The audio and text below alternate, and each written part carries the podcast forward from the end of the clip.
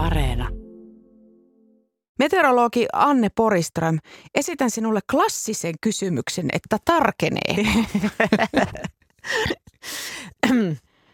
Vähän liiaksikin tällä hetkellä, että aika tukalaa on, siis on, on oikeasti tukalaa. Tänään ei vielä olla, olla päästy sinne 33 asteen tuntumaan, mutta yli 30 asteen lukemia on Etelä-Suomessa ja Lapissa. Ja tässähän on koko viikko ollut, itse asiassa juhannuksesta asti ollaan oltu hellesäässä. Mm. Ja, ja toi kesäkuuhan loppu yli 30 asteen lukemissa, että, että kuumaa on. Tässä on aika hyvin muistissa vielä se viime kesä ja se valtavan pitkä, ennätyksellisen pitkä helleputki. Onko näin? Sen? No todellakin muistan. Kaiholla ja kauhulla muistelen sitä aikaa. Onko tälle helleputkelle nyt näkyvissä jo päätepiste? On, on.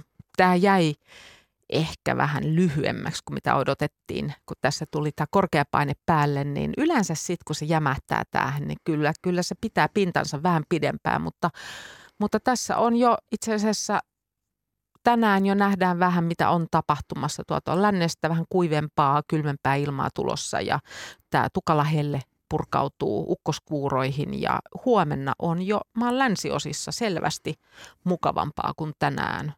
Että se tukala helle on huomenna vielä idässä ja osittain Lapissa, mutta sitten niin kuin ensi viikon aikana siinä jo alkuviikosta niin hellittää, hellittää siellä ja, ja tuossa tiistaina voi ehkä vielä jossain olla hellettä, mutta en, ei tuskin enää keskiviikkona tai torstaina.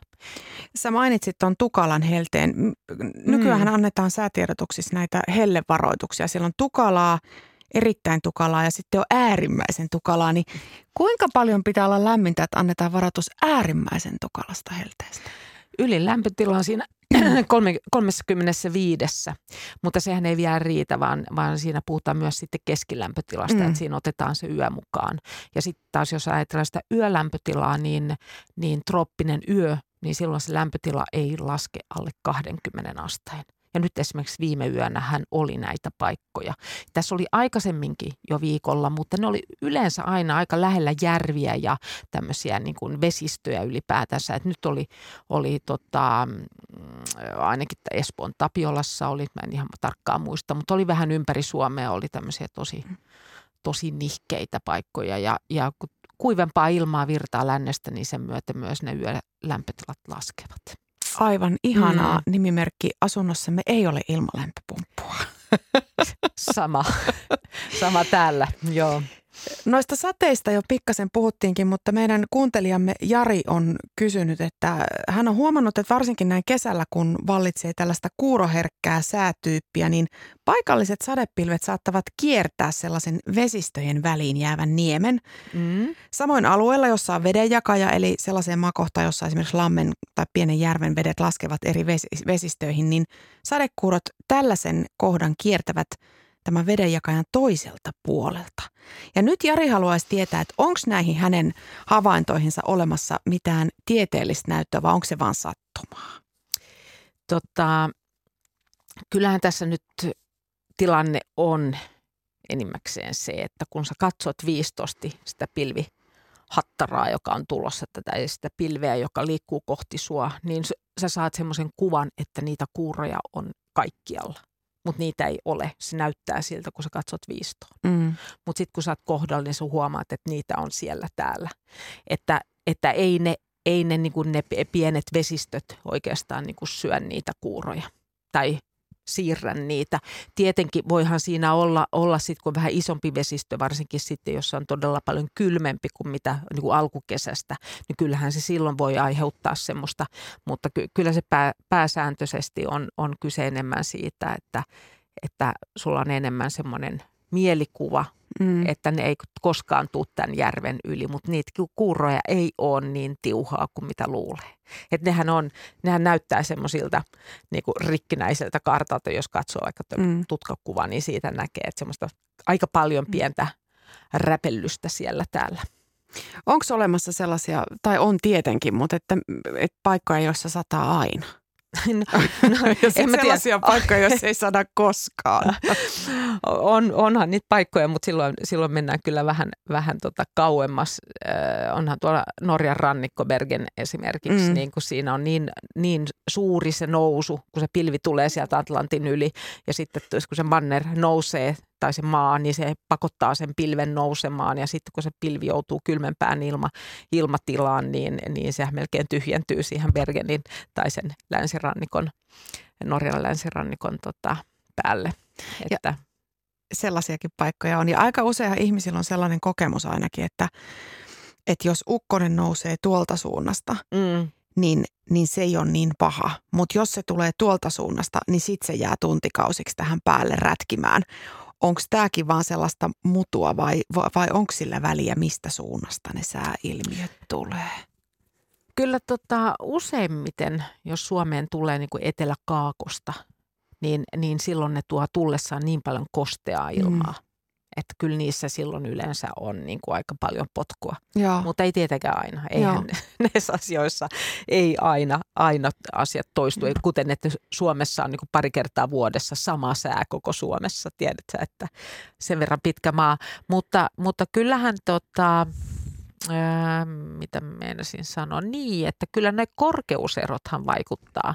Ja, ja jos tulee niin kuin meren yli, että esimerkiksi saaristossa, niin, niin jos sä meet jonnekin tuonne Turun saaristoon mm. vähän sinne ulomas sinne, sinne päin, niin kyllähän sieltä kun tulee sadepilviä vaikka mitä, niin niiden mielessä ne on puolesta tunnissa ohi. Ja Joo. nehän ne yleensä on. Että ne menee aika nopeasti siitä Joo. ohitse ennen kuin ne sitten tulee mantereen päälle nämä sadepilvet, jolloin se kitka vähän aiheuttaa, että ne, ne yleensä vähän hidastelee. Mutta kyllähän ylipäätänsä näitä kuuropilviä, niin, niin ei se ole se pintatuuli, joka niitä ohjaa, vaan se on kyllä ylempänä ilmakehässä olevat tuulet, jotka, jotka siirtää niitä eteenpäin. Onko muuten Anne tänään ennättänyt vielä katsoa noita esimerkiksi salamatutkaa? Onko ennusteiden mukaan ukkoskuuroja ja rajujakin on ollut liikenteessä, niin onko niitä jo ollut? On niitä ollut, joo. On ollut tuossa tota, runsas tunti sitten itse asiassa. Mä katsoin sitä määrää, se oli vähän päälle 400. Joo. Että, että tota, niitä on ollut ja niitä oli vähän siellä täällä, että oikein voisi sanoa, että tuolla. Mm. Tiedätkö, että ne ei ole, ei ne ole, tänään ei ole vielä toistaiseksi eivät ole, ole olleet niin kuin tietyllä alueella. Et itse asiassa tuossa läntisellä Uudellamaallakin oli ja on ollut Pohjanmaalla ja ollut Lapissa, että, mm. että tota, ei vielä kauheasti. Ja niitähän oli jo yöllä, oli itse asiassa Lounais-Suomessa oli, oli siinä aamun tunteina aika paljonkin itse asiassa toistaiseksi. Mutta kyllä tässä nyt me ollaan puoli kolmen, puoli kolmen hujakoilla, niin, niin kyllä tässä niin kuin tunnin, tu, tunnin sisällä odotetaan, että lähtisi ihan, ihan kasvamaan nämä Joo. pilvet kunnolla, varsinkin Pohjanmaalla. Mallit ei nyt ihan ole, ole saaneet kiinni näistä. Tässä on ollut vähän, vähän niitä ukkoskuuroja siellä, missä me ajateltiin, että ei olisi ja päinvastoin, mutta nyt pitää luottaa, että, että Pohjanmaa saa niitä. Mm raikkaita ja rapsakkaita kuuroja. Kyllä, ja ra- rakeitakin on ollut ja, Joo. ja e, viilentäviä, viilentäviä sateita. Että, että jossain, missä se oli, oliko se Puumalassa oli tullut, ei se ollut Puumala, ja jos oli kuitenkin tullut jotain 8-9 milliä, mutta nyt pitää muistaa, että nämä ilmatieteen laitoksen mittarithan, niitähän ei ole kaikkialla. Mm, että, mm. että se on kyllä chanssi on aika pieni, että osuu just siihen mittarin kohdalle. Meteorologi Anne Poriström, täältä tuli kysymys vielä näiden sateiden paikallisuuteen liittyen. Mm. Voidaan lukea tämä ääneen. Jos vastausta ei heti löydy, niin otetaan tämä vaikka ensi viikolla käsittelyyn, koska tämä on aika mielenkiintoinen. Joku kuuntelija kysyy, että mihin Ahvenanmaan sateet häviävät. Sadetutkakuvissa on ennusteissa runsasta sadetta, mutta sitten jonnekin ne kuivuvat matkalla. Eilen pystyy laskemaan ne 15 pientä pisaraa, jotka tuli auton tuulilasiin, vaikka oli luvattu sellaista rapsakkaa. Niin onko tämäkin vaan sellainen, että kun oikein sadetta kaipaa, niin tuntuu, että nyt tässä kävi näin vai? Tota, Ahvenanmaalla voi, voi syy kyllä olla sekin, että, että tota, on Ruotsin tutkat ja on Suomen tutkat. Ja ne on kalibroitu vähän eri tavalla.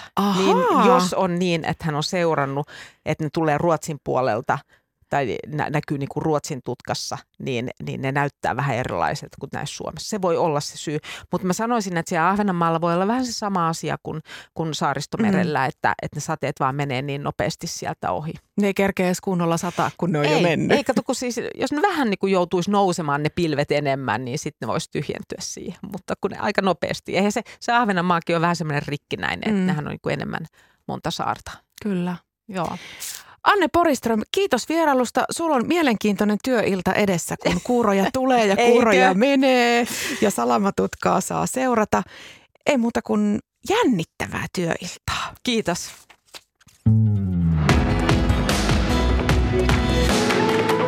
Yle Radio Suomi.